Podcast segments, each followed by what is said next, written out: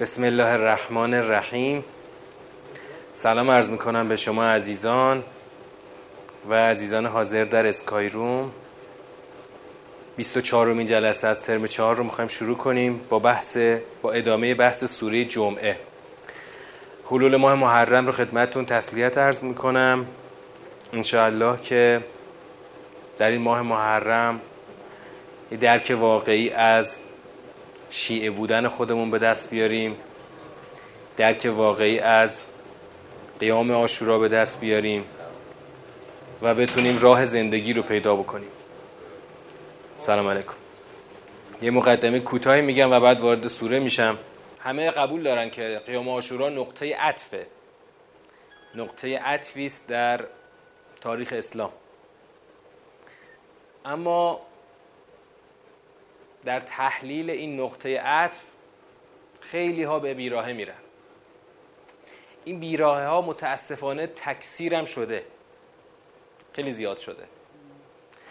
بعد می‌بینیم که انقدر این بیراه ها متکثر و متعدد شده که نتیجهش این شده که اصلا جز نامی از امام حسین چیزی این وسط مشترک نیست.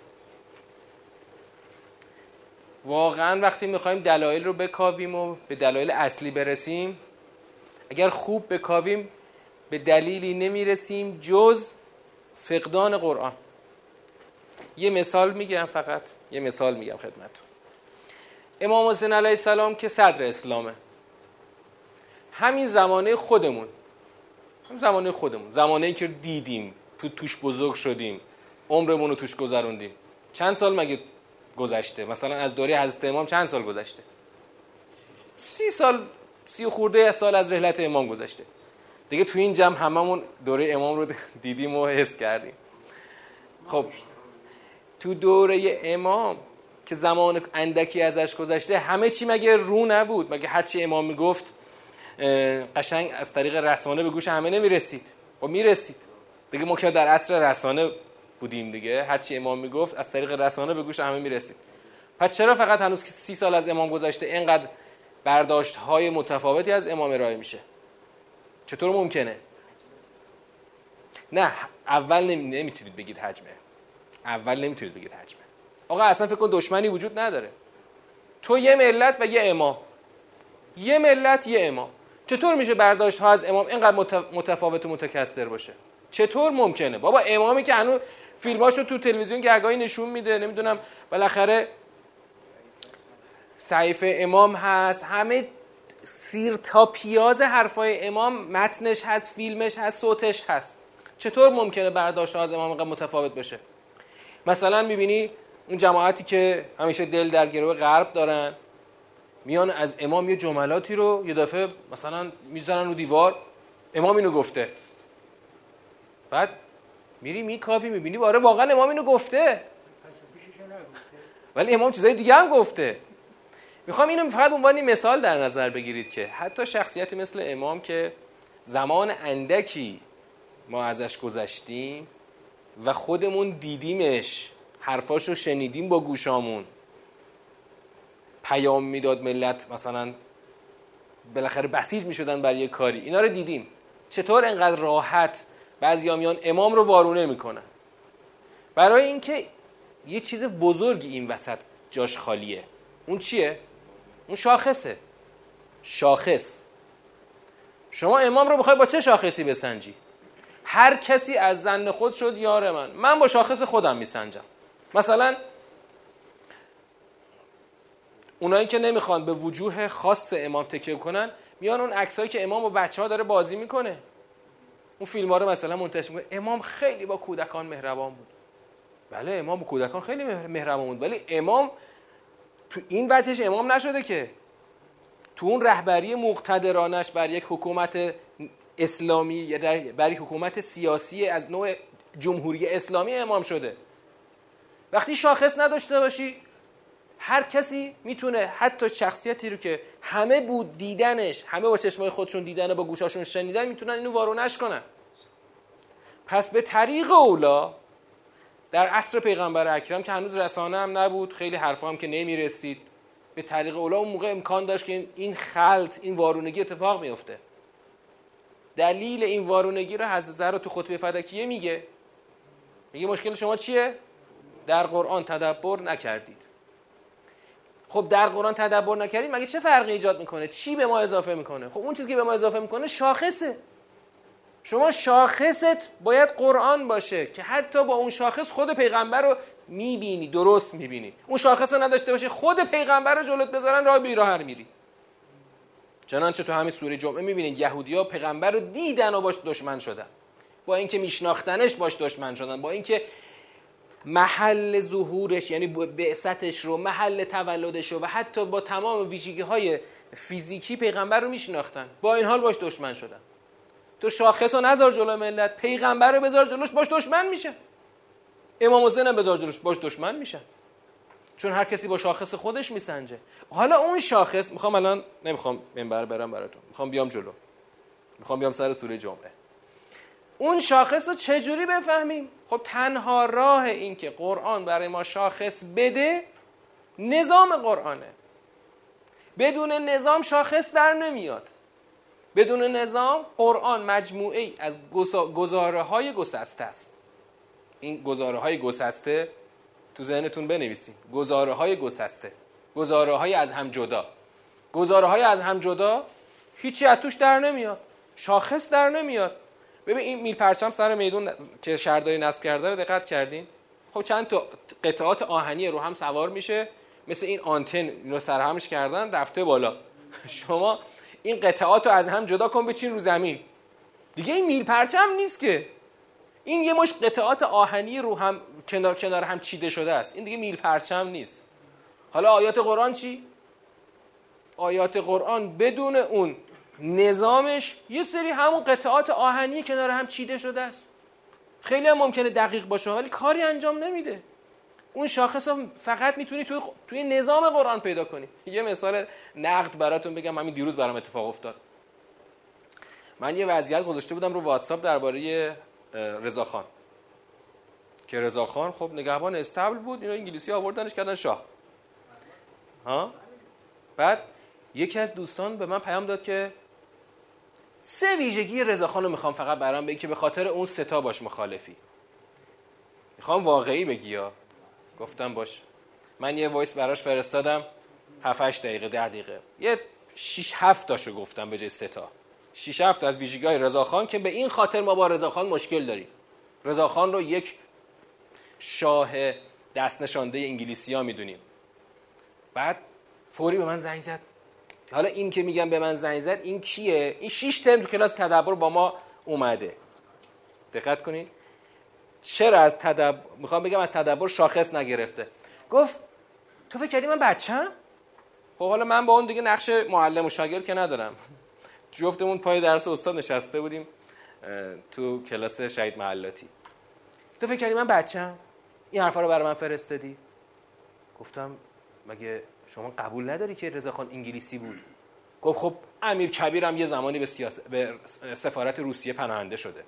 که دلیل نمیشه که. در تاریخ ایران بالاخره هر شاهی هر چیزی که یکی به انگلیس یکی به روس وابسته بوده. این که بعد این که در کل بد نیست که. بعد خلاصه دیدم که گفتم ببخشید تو کلاس قرآن برای چی اومدی هستن تو این همه تو کلاس تدبر اومدی شاخص نگرفتی؟ گفتم که رضاخان فرعونه. خدا تو قرآن فرعون رو چجوری معرفی می‌کنه؟ هی تاکید داشت بگی که چرا همش بدیاشو میگین خوبیاشو نمیگین گفتم ببخشید مثلا تو قرآن خدا میاد از خوبی های فرعون بگه. فرعون بزرگترین مشکلش چی بود؟ شاخص قرآنی فرعون چیه که فرعون بد شده شده؟ در واقع شاه تاغوت یک شاهوت شاهی که داره مردم رو به تاغوت میکشونه.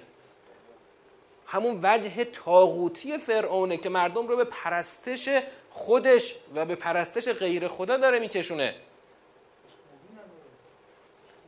گفتم اون وقت توی این نگاه اگه من از قرآن شاخص بگیرم باید بیام خوبی های رضاخانم بگم که البته من هرچی گشتم واقعا خالص هم گشتم بدون نگاه قرآنی هم گشتم رضاخان خوبی نداشت. چون هیچ کاری خودش انجام نداد. یه راهن کشیده. راهن که خودش نکشید که. انگلیسی ها گفتن از جنوب تا شمال بر راهن بکشید راهن هم کشیدن به نفعشون شد. پل پیروزی متفقین شد. بعد آخرش بهش گفتم ببین دوست من شما از قرآن هنوز شاخص نگرفتی. سر کلاس تدبر اومدی ولی شاخص نگرفتی.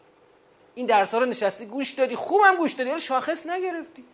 من چجوری می‌تونم؟ گفت که قرآن رو به نفع خودتون دارین توجیه می‌کنین. گفت یا گفت قرآن رو به نفع خودتون استفاده می‌کنین. گفتم ببخشید. اگه من از قرآن نتونم برای اثبات حرف خودم استفاده کنم پس قرآن به چه دردی می‌خوره؟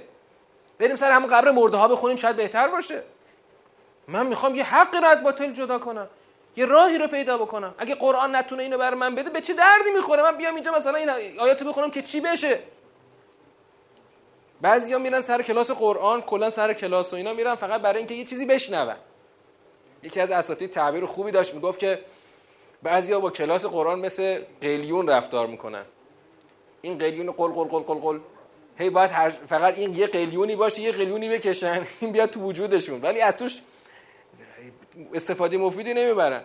این مرد برای من این استفاده رو داشته باشه من شاخص بده. وگرنه شما این شیش ترم که ما کلا پنج جزء قرآن رو می‌خونیم که هیچ. کل سی جزء قرآن رو بشین بخون عمر بذار پاش. مثلا 15 سال. وقت بذار. کل قرآن سی با این نگاه بخون که بسیار کار سختیه. بسیار انرژی می‌بره. اما این همه انرژی هم بذاری. اگه از توش خروجی نگیری خروجی بس... که اون خروجی دقیقا گرفتن شاخصه. هیچ هیچی حاصل نمیشه. خب خیلی منطبق نمیشه. چرا نمیشه؟ ببین مثلا من همین سوره جمعه رو ببینید. ببین من تو این سوره جمعه دارم از یه نقطه الف شروع می‌کنم میرم تا یه. دارم از آیه یک شروع می‌کنم میرم تا اونجا. یک نقشه واحد که یک واحد از قرآن هست رو دارم دریافت می‌کنم. توی این سوره جمعه چند تا موضوع من رو میزم دارم؟ یهودی ها رو دارم به بعثت پیغمبر رو دارم نماز جمعه رو دارم بعد دیگه رزق و روزی رو دارم. بعثت مهمترینشه. همه اینا رو دارم. تو نگاه موضوعی میاد چیکار می‌کنه؟ میاد میگه که آقا من می‌خوام مثلا همین بعثت رو بررسی کنم. این کلید واژه بعثت با مشتقاتشو میچینم رو لیستم اینا رو جستجو می‌کنم. آیات اینا میاد و اینا رو زیر هم میچینم. بعد مثلا یه جمع و تفریقی می‌کنم. یا مثلا یه گزاره از توش در میاد. هیچ کدوم اون گزاره هایی که با این روش به دست میاد برابری نمی‌کنه. حتی با یک گزاره ای که از نظام سوره به دست میاد. مثلا ما تو سیاق یک که تو جلسه اول خوندیم اون گزاره ای که درباره بعثت پیامبر به دست آوردیم چی بود؟ مرور می‌کنیم الان مرور می‌کنیم. اون گزاره مهم درباره بعثت پیامبر اکرم چی بود؟ آقا خدا بدون اینکه نیاز داشته باشه در کمال مطلق خودش در بینیازی مطلق خودش پیامبری رو به رسالت مبعوث کرده از میان امین که تو پرانتز علا رغم میل اهل کتاب توضیحش رو دادیم اون جلسه. این رسالت به چه منظوریه؟ برای تعلیم کتاب و حکمته. که کتاب, شام... کتاب مساوی چیه؟ کتاب مساوی قوانین خداست. حکمت مساوی چیه؟ حکمت مساوی معارف دین خداست.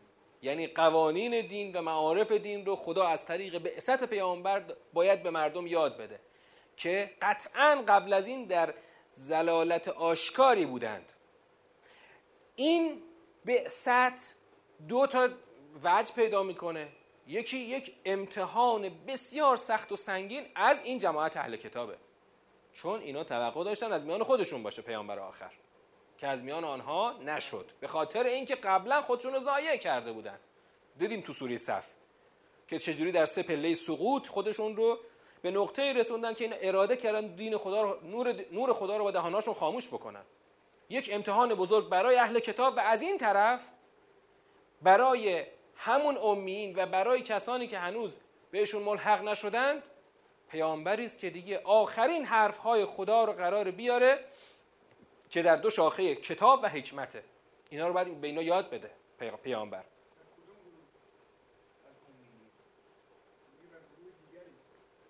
اولا برای امین که در مقابلش اهل کتاب قرار می‌گیره. دوما همه کسانی که خواهند آمد. یعنی دیگه پیغمبر نخواهد آمد. و هر کسی هر بنی بشری بعد از این پیامبر بعد از این عصر بیاد بازم این پیامبر پیامبر همه است. بله ما هم همون آخرین منهم هستیم. ما آخرین منهم هستیم که مثلا ما بعد 15 قرن اومدیم. 15 قرن بعد هم هر چی بیاد پیغمبر همینه. حرف هم همینه. حالا این بعثت این بعثت در قبالش آدما حاضر نیستند بشینن پای تعلیم کتاب و حکمت پیامبر. به خاطر چی؟ خواهیم رسید در ادامه سیر به خاطر دنیا گراییشون به خاطر دنیا گرایی حاضر نیستن پای تعلیم پیامبر بشینن. و این بعثت بعضیا فکر کنن خدا کارش لنگ میمونه اون وقت. نه کار خدا که لنگ نمیمونه. خدا بی نیازه تویی که نیاز داری که دنبالش بدویی تا کتاب و حکمت رو یاد بگیری. وگرنه تویی که لنگ میمونی و اون وقت از جامانده از راه مانده میشی جامانده میشی و چی میشه؟ کارت می‌رسه به کشتن امام حسین. همه اون کسانی که رفتن به قتل امام حسین نه کتاب حکمت اصلا بلد نبودن. چی می‌دونستن از کتاب خدا؟ هیچی نمی‌دونستن. درسته خیلیاشون اصلا پیامبر رو درک نکرده بودن بعد از پیامبر به دنیا آمده بودن خیلیاشون چون دیگه سال چند بود؟ سال 60 61 دیگه. 50 ساله ها دیده بودن. 50 ساله ها یعنی ده 50 سال از رحلت پیامبر گذشته. یعنی اونایی که دیگه اونایی که طبقه جوان جامعه هستن اونا هیچ کدوم ندیدن. و هیچ کس به اینا کتاب حکمت یاد نداده. و اینا شدن قاتلان امام حسین. بله. اون وقت خب الان ما این درکی که از بعثت به دست آوردیم این مثال برای چی گفتم؟ این خواستیم یه مروری هم بکنیم. اینا برای چی گفتم؟ تو نگاه موضوعی اینا در نمیاد. فقط تو نگاه منسجم در میاد. آقا اصلا بعثت چه ربطی به دنیا گرایی داره مثلا؟ تو فقط تو سوره جامعه در میاد. بعثت چه ربطی داره به اهل کتاب؟ اهل کتاب شدن دشمنان بعثت در واقع آخرین پیامبر که شدن و بازم به خاطر دنیا گرایشون شدن دشمنان آخرین پیامبر آخر. اینا تو نگاه منسجم در میاد تو نگاه نظاممند در میاد. پس با نگاه با اون آنچه که رایجه به عنوان تفسیر موضوعی خیلی فرق می‌کنه. هرچند که در تفسیر موضوعی اگر کسی بیاد چه روشی رو پیش بگیره؟ اگر کسی بیاد این نگاه نظاممند از سوره رو داشته باشه محتوای سوره رو کاملا و به طور کامل که درک درک بکنه و بعد که درک کرد چیکار بکنه؟ حالا گزاره های این سوره رو می‌ذاریم مثلا کنار گزاره های اون یکی سوره مثلا سوره حدید مثلا سوره صف مثلا سوره بقره. خب؟ حالا کل نظام این الان میشه این میشه تفسیر موضوعی. کل نظام قرآن جلوش ترسیم میشه. این میشه تفسیر مثلا همین اهل کتاب تو سوره بقره کارشون چیه؟ تو سوره بقره کارشون اینه که اول خدا دعوتشون می‌کنه بعد اونا دیگه مسجل میشه که نمی‌خوان بیان بعد خدا اون اواسط سوره است که دیگه اعلام قطعی جدایی می‌کنه. اونا بعد به دنبال اعلام قطعی جدایی اعلام تغییر قبله میشه. تغییر قبله بر اونا سنگینه. رو میارن به ترور از میان جامعه ایمانی. شهدای ترور شکل می‌گیره که اونجا خدا میگه ولا تحسبن الذين قتلوا فی سبیل الله امواتا.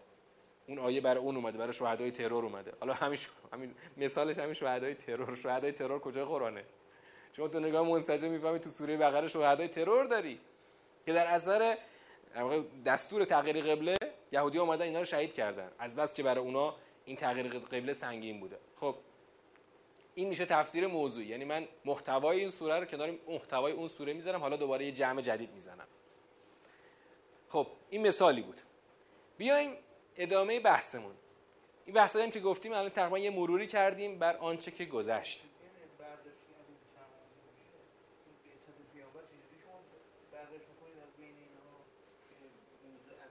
آها. سوال خوبیه.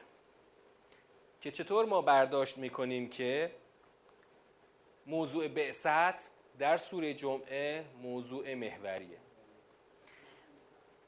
دیدیم که تو سیر کلام خدا با تسبیح آغاز کرد. که من اونجا پرسیدم که به نظرتون چرا خدا تسبیح رو آورده بعد و بعد از بعثت حرف زده؟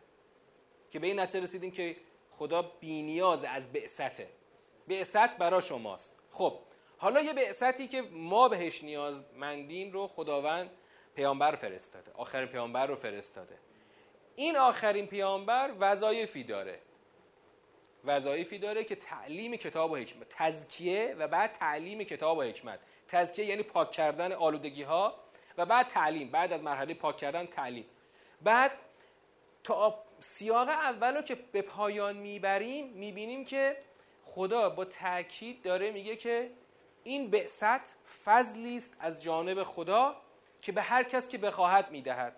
خود خدا در جنبندی سیاق یک داره تاکید می‌کنه که این یک فضلی است از جانب خدا به آن کس که تشخیص بده و صلاح بدونه میده و خدا صاحب فضل عظیمه. پس ببین وقتی تو همین سیاق یک آره دقیقا. زالکه همون بعثت. تو همین سیاق یک تسبیح تلی است.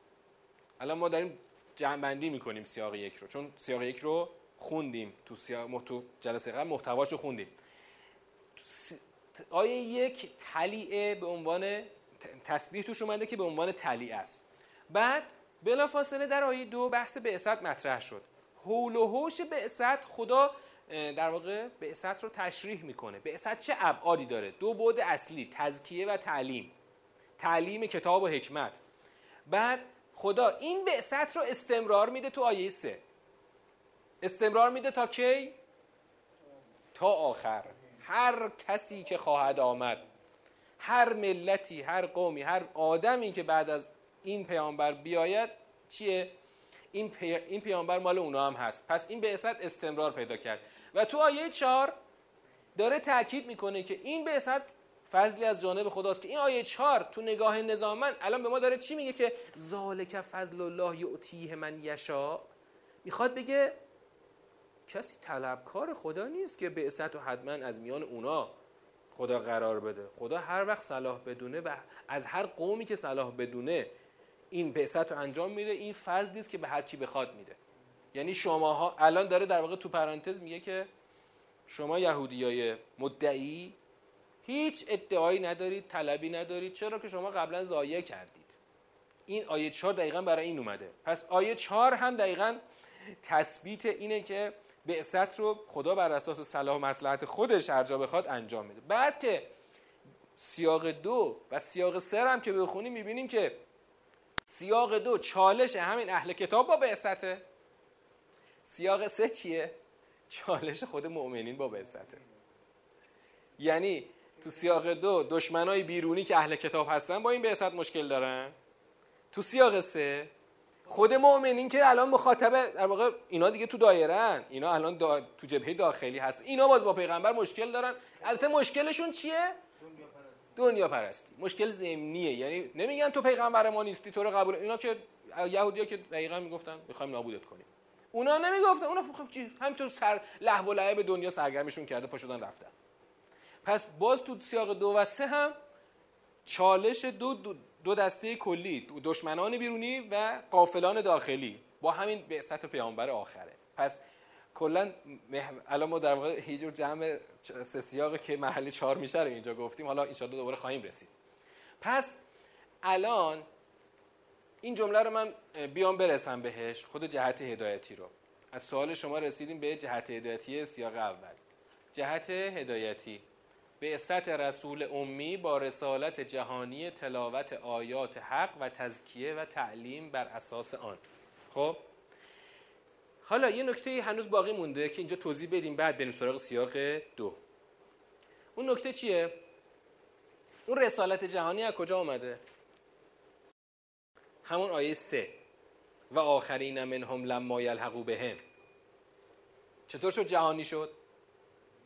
هر آن کس که بعدا بیاد ملحق بشه.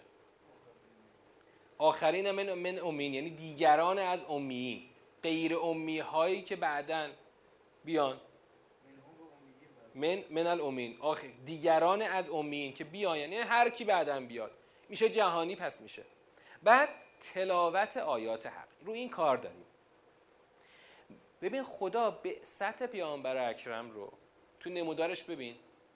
بعثت رو مطرح کرده. بلا فاصله. مهمترین شاخص بعثت کلمه بعد از بعث فل امین رسول منهم چیه؟ یتلو. تلاوت کند بر آنها آیات خدا را. یعنی مهمترین شأن رسول چیه؟ تلاوت آیات. دقیقا به همین دلیل الان تو پرانتز دارم میگم به همین دلیل در خطبه های نماز جمعه خوندن در هر یک از خطبه خوندن یک سوره لازم است. ما فقط به صورت فرمی و سوری به جاش میاریم. ولی این خواندن تلاوت آیات فرم واقعی تلاوت چه شکلیه؟ همینی که ما بین خودمون تلاوت می‌کنیم. اینه مثلا یکی رو ببریم پشت تریبون نماز جمعه. از شمس و کورت عبدالواسط بیاریم پشت تریبون برای ما تلاوت کنه. اینه نه اینکه نیست که تلاوت معناش چی و چند بارم تو سورهای قبل داشتیم ما تلاوت از چیه؟ مادهش چیه؟ تل تلوه. یعنی تالیه هم پشت سر هم. یعنی این آیات رو باید طوری بخواند تا این توالی تا این رشته قشنگ شکل بگیره. تالی. از به اصطلاح پشت سر هم آمدن. یتلو یعنی اینها رو پشت سر هم بخواند. این پشت سر هم خواندن یعنی اینکه رشته کلام شکل بگیرد یعنی اینکه یک کلام واحد را در همون رشته خودش برای ملت باید بخونه. شما فکر کن من داشتم تصور می‌کردم مثلا سوره جمعه نازل شده بر پیامبر اکرم پیامبر اکرم اومده اینو برای مردم تلاوت می‌کنه. همین سیر و آیات پیغمبر با همین ترتیب خونده. از یوسبهو شروع کرده رفته تا رسیده به همون بحث نماز جمعه و اینا. حتما البته در خطبه نماز جمعه که پیغمبر این, این آیات رو خونده تو اون خطبه توضیحاتی داده شده که اصلا در تاریخ ثبت نشده متاسفانه. ولی این توضیحات تو همیناست که ما الان داریم از نظامش می‌فهمیم. یعنی پیغمبرم میره همینو به مردم میگه ملت خدا نیازی نداره ها. رسول فرستاده اونجا احتمالا پیغمبر اکرم گفته وظیفه من اینه که این آیات رو برای شما بخونم. شما رو تعلیم بدم تزکیهتون کنم. بعد یهودی ها شماهایی که مدعی هستید. شما این اینطوری هستید دشمنیتون اینطوریه. شما ها مؤمنین. کجا رفتید؟ حالا این ببین پس این تلاوت دقیقا همین همین رشته کلام رو باید به مخاطب برسونی. تو تلاوت باید مخاطب شما رشته کلام دستش بیاد. اگه یه طوری بخونی که رشته پاره بشه شما تلاوت نکردی. همینطوری که تو مجلس ختم الان خونده میشه ها. تو مجلس ختم چجوری می‌خونن. رشته کلام پاره است. 120 قسمت کرده قرآنو یک یک 120 میشه میده شما بخونی. اصلا اصلا مهم نیست قبلش چی بوده بعدش چی بوده. مهم این چهار صفحه است که تو این یک حزب یک 120 می به شما داده شده. و اصلا مهم نیست که شما خوندی فهمیدی نه اصلا فقط از روش صفحه گردوندی. مهم اینا نیست. فقط انگار می‌خوایم یه چیزی فقط رو ورق زده بشه. بله. البته ما الان جعل القرآن ازین رو بیشتر باید به خودمون برگردونیم. ما این کار رو کردیم. منظور من اون قرآن 120 حزبی ها نیست الان. ما قرآن رو چیکار کردیم؟ مثلا سر مجلسمون یکی میاد چهار آیش رو می‌خونه. پنج آیش رو می‌خونه. بعد ولش می‌کنه الله اکبر ولی الله الحمد میری سوره دیگه شروع می‌کنه می‌خونه. آقا تو داری قرآن رو پاره پاره می‌کنی؟ یعنی ما و مهمترین پاره پاره کردن ما کجاست؟ اونجاست همینجاست که آیات قرآن از جاش در میاریم. کار به قبلش و بعدش نداریم. این آیه رو بدون استنادش بدون شاهدش بدون استدلالش همینطور از مثلا بالا انتخابات میشه اون بالا می‌زنیم. الذین یستمعون القول فیتبعون احسنه. گفتم اون هفته بودین شما؟ که غلط ترین معنا از این آیه همین که توی بین ما رایجه. که اصلا کاملا آیه غلط معنا شده اگه ببری تو نظامش بخونی اصلا آیه این نیست اصلا بیایم خب، پس تاکیدمون اومد رو چی؟ رو اینکه آقا پیغمبر الان کارش چیه؟ با تلاوت آیات خدا تزکیه انجام میده و تعلیم انجام میده تزکیه و تعلیم این تعلیم کتاب و حکمت باز کجاست؟ توی آیاته یعنی این آیات شامل کتاب و حکمته. ببین الان تو همین آیات یه جایی مثلا خدا حکم میده. یه حکمی صادر میشه میشه حکم دین. تو همین آیات خدا داره استدلال می‌کنه بر توحید و یگانگی بر معاد. خب این میشه حکمت. که متاسفانه ما در نظام دینی رایجمون تقریبا حکمت و کاهش نداریم. فقط دین رو در اون حکمش خلاصه کردیم. اون حکمش هم بدون زیر ساختش می‌خوایم اجراش کنیم. حکم دین خلاصه شد در فقه. اون فقه هم بدون زیر ساخت می‌خوایم اجراش کنیم. مثلا به مردم میگیم مردم زکات بدین. ولی زیر ساخت زکات چیه؟ خب اون باوری که باید در جامعه وجود داشته باشه نسبت به حکمت زکات. خب اون تو قرآنه. اون کارش نداریم میگیم ملت خمس بدین زکات بدین. ملت روزه بگیرین نماز بخونین ملت مثلا حج برین. ببین با توجه به معنایی که ما از تلاوت گفتیم که گفتیم رشته کلام در دست مخاطب شکل بگیره تو جانش بنشینه. شما اگر زبانت عربی نیست بازم باید یه کاری بکنی رشته کلام برای مخاطب شکل بگیره. حالا مخاطب سوادش پایینه یا سوادش بالاست؟ خب فرق می‌کنه. یه مخاطب سوادش پایینه من باید بشینم سیر تا پیاز براش توضیح بدم که این رشته کلام این شکلیه. یه مخاطب سوادش بالاتره اون تو با توضیحات کمتر.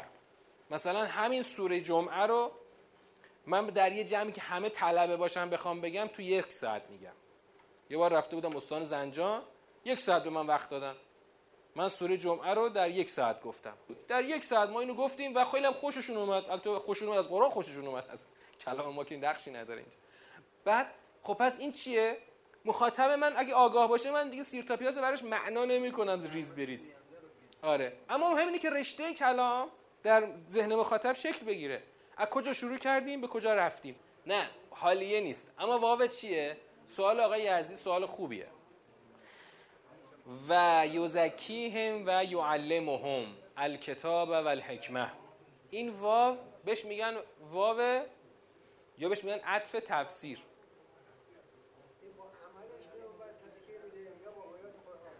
با آیات داره این کارو می‌کنه. عطف تفسیره. عطف تفسیر در فارسی رایج نیست در عربی رایجه. یعنی یک جمله عطف میشه اون جمله داره همون جمله اول رو تشریح می‌کنه.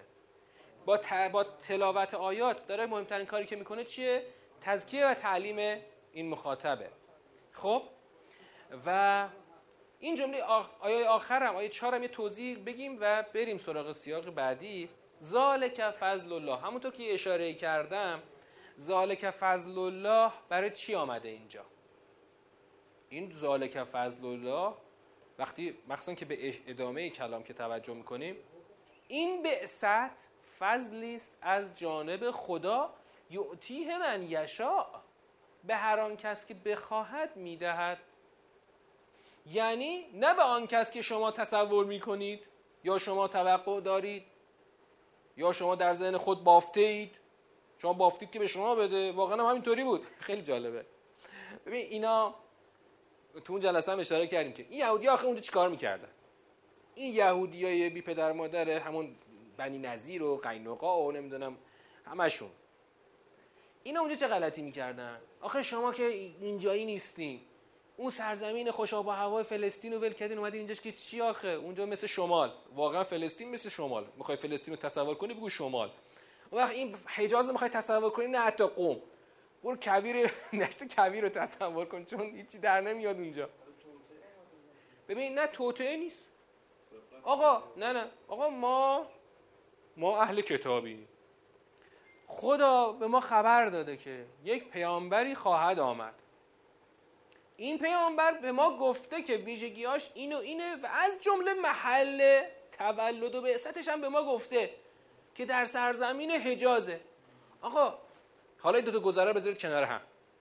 ما اهل کتابیم. هرچی پیغمبر تو سلسله ماست. هرچند که همه رو کشتیم و نابود کردیم. ولی خب هرچی پیغمبر مال ماست مثلا. پیغمبر آخرم که قراره تو حجاز بیاد پس ما باید پاشیم بریم اونجا. این دو تا گذره بذارید کنار هم. ما که اهل کتابیم پیغمبر آخرم که قرار در حجاز بیاد. پس پاشیم بریم حجاز که پیغمبر که اومد ما اونجا باشیم دیگه. یعنی پیغمبر آخری که قرار است از میان ما باشد پاشیم بریم در حجاز که این پیغمبر آخر اومد. یه وقت ما جا خالی ما اونجا نشه که نباشیم باشیم اونجا. آره دیگه تو سوره صف خوندیم دیگه. خب مسیحی ها حضرت مسیح مال بنی اسرائیل بود دیگه. همشون بنی اسرائیل بودن دیگه. آره. اینا البته از همون زمان حضرت عیسی نشونه ها داده شده بودا. یعرفونه کما یعرفون ابناهم از همون زمان حضرت موسی بهش به اینا داده شده بود نشانه ها. خب آقا اینا پس پا شدن اومدن از قرنها پیش اومدن اینجا. که پیغمبر آخر که خواهد آمد ما حتما اونجا حضور داشته باشیم که از میان ما خواهد آمد. یعنی اینطوری لابد از میان ما خواهد آمد. پس ما حتما باید اونجا باشیم. پس پاشیم بریم حجاز. بله بله قرنها اینجا بودن. اینا اصالتا یعنی همشون چی بودن دیگه؟ اسحاقی بودن و با اون قریشی ها که اسماعیلی بودن جدا بودن. یعنی عرب نبودن اینا؟ نه عرب نبودن. البته نمی‌دونم به عربی صحبت می‌کردن یا نمی‌کردن. شاید بعد از چند قرن عرب شده بودن زبانشون. ولی اصالتا اینا اینجایی نبودن دیگه. اینا همون بنی اسرائیل اونجایی بودن. بعد برای همین این آیه آخر میگه آقا جون من به هر کی بخوام میدم. شما چیکاره این که مثلا تعیین کنین که پیغمبر آخر از میان شما باید باشد نه خیر شما قبلا به خاطر اون امتحانایی که مردود شدین من یه امتحان سختتری می‌خوام ازتون بگیرم. خیلی جالبه. امتحانای قبلی رو مردود شدن. چجوری؟ پیغمبران خدا رو کشتن. یقتلون النبیین به غیر حق. بعد دین خدا رو دنیایی کردن. رفتن اجل پرستیدن. حالا خدا یه امتحان سخت گذاشته تو کاسهشون. امتحان سخت همینه که برخلاف توقع اینها پیغمبر آخر از میان اینها نیامد. از میان امیین آمد. برخلاف توقعی که آخه بابا بکن اینا کتاب دارن سلسله علما دارن. سلسله علما که هم چیزی نیست که الان شما مسلمان هایی که سلسله به اصطلاح عالمان دینی ندارن رو دیدین؟ دیدینشون کجا دیدین مثلا؟ ها؟ همین برو ترکیه همشون گوشمون هستن. مثلا این شیعیان علوی. این آقای بشار اسد هم مثلا علویه. خب؟ شیعیان علوی ندارن که. ندارن. برای همین اعتقاداتشون به بیراهه رفته. اسمشون شیعه است. از شیعگی هیچی ندارن. نه نماز می‌خونن نه روزه ای هیچی. ها؟ در روزی ها حالت خودشون مسلمان نمی‌دونن. اما اهل حق خودشون مسلمان می‌دونن. مثلا شما الان برید ترکیه توی مراکز دینی اینها بری دوازده تا عکس از این عکسایی که تخیلی می‌کشن رو دیوار زدن از خود حضرت علی تا امام زمان. قشنگ عکساش رو دارن خب؟ از شیعگی فقط همینو دارن هیچ دیگه ندارن. بهایا که خب اصلا هیچی اون که اصلا خودشو مسلمون نمی‌دونه. نه الان دارم از مسلمانانی صحبت می‌کنیم که اصلا سیستم تبلیغ دین ندارن خب دینشون چی میشه؟ هیچی. به ظاهر گرایی کشیده میشن. در واقع یه جور شرکه دیگه. کاری با خود خدا ندارن. دوازده عکس چسبونده به رو دیوار. بعدم که این شده همه دین این شده همین. همونی که توی عراق هم هنوز رایجه ها. حالا توی داخل ایران خودمون خود جلوش گرفته شد. تو عراق هم داخل هر موکمی میری یه عکس حضرت علی رو دیوار نیست؟ خب این چیز دیگه غلطه. غلط اندر نه این مشکل اون چهره نیست اون چهره یه چهره است. حالا تو خیالی کشیدی کشیدی. مهم اینه که این چهره میاد جایگزین همه دین تو میشه. یعنی من اینو دوست دارم همینو میپرستم. اصلا میشه خدای تو. تموم شد حالا اینها اینو برای چی گفتم این مثالا یهودی ها سلسله علما دارن. سلسله عالمان دین دارن. اما این امیین چی دارن؟ ندارن که اینا رو که. هیچی یعنی از از دین حضرت ابراهیم هیچی نمونده. حتی یک یک خط نوشته نمونده. هیچ متن دینی به عنوان دین باقی نمونده. برای همینم به اینا نمی‌گفتن اهل کتاب. اونا کتاب اون متن پشت متن تومار پشت تو... از این تورات های توماری. فقط موحدن اما متن دینی ندارن که. این فضل یعنی خود بعثت پیامبر آخر خب این چیزی است که خدا هر جا بخواهد قرار می‌دهد. به هر کس بخواهد به هر کس. یعطیه من یشا این من کیه؟ یعنی هر قومی هر قبیله یعنی هر مثلا اینجا من دو گروه مخاطبش میشن. اهل کتاب یا همون امیین. من یشا خدا الان اراده کرده به امیین بده نه به اهل کتاب. درست؟ خب اینم از این فرصتمون کمه. فقط من وارد سیاق دو میشم. تا توضیحاتش انشالله جلسه بعد. تو سیاق یک پس دیدیم که خداوند به اسط رو در آنجا که صلاح دانست قرار داد که همان میان امیین بود نه میان اهل کتاب. این نمیان اهل کتاب رو ما الان از سیاق دو می‌خوایم بفهمیم. بیایم سراغ سیاق دو. تو سیاق دو به بسم الله تو سیاق دو خدا یک حال جدی از این اهل کتاب می‌خواد بگیره.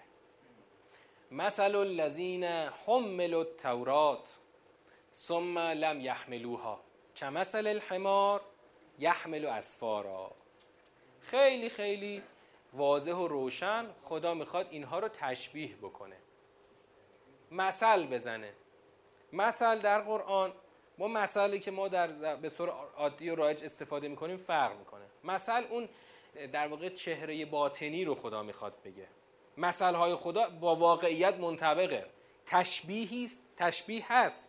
تشبیهی است که بر واقعیت منطبقه. اون حک در واقع چهره باطنی رو خدا می‌خواد بگه که آقا مثل کسانی که حملو التورات. حملو نوع فعلش چیه؟ مجهوله. حملو بابش چیه؟ تفعیله بله. تحمیله. خب تحمیل حالا یعنی چی؟ تحمیل یعنی چی؟ متعدیه. بار کردن. بار کردن. حالا حملو وقتی مجهول میشه تو فارسی مجهول نداره بار کردن. باید بگیم که بار روشون گذاشتن. بار کرده شد وقتی میگم وقتی خدا میگه کسانی که حملو تورات یعنی تورات بر آنها بار شد. خدا تورات رو بر آنها بار کرد.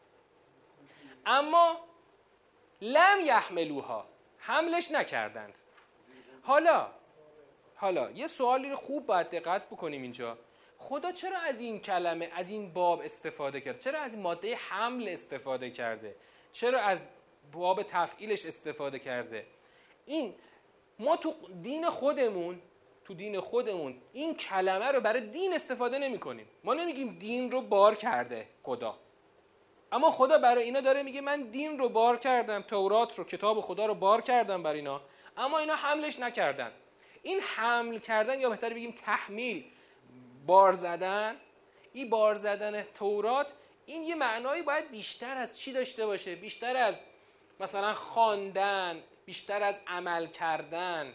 یه معنای بیشتری باید داشته باشه. وگرنه خدا می‌گفت به تورات عمل نکردن.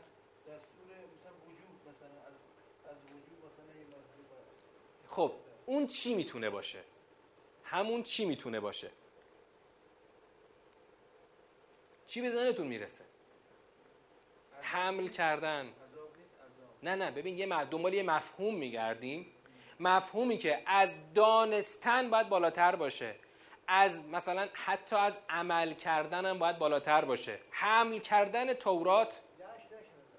چی؟ خب می‌تونست بگه نفهمیدند. ها؟ آموختند. خب خدا که میگه حمل نکردند. ببین وقتی خدا میگه حمل نکردن ما یه چیزی رو می‌دونیم بفهمیم. اینو می‌تونیم بفهمیم که حمل نکردن مساوی ندانستن نیست. چون می‌دانستن.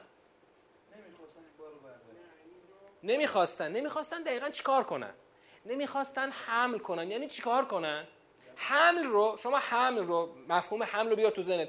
یه باری رو روی یک مثلا چارپایی می‌ذاری این این بار تو رو می‌بره می‌بره به یک نقطه میرسونه. این میشه حمل.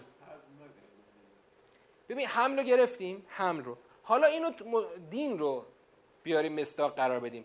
دین رو گذاشت رو دوششون که ببرن به یک نقطه مشخص برسونن.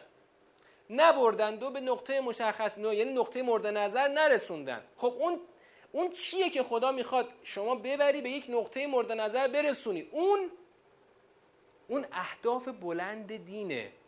اون آرمانهای دینه که شما باید این دین رو ببری به یک نقطه برسونی که اون نقطه رو خدا تعریف کرده. اون نقطه چیه؟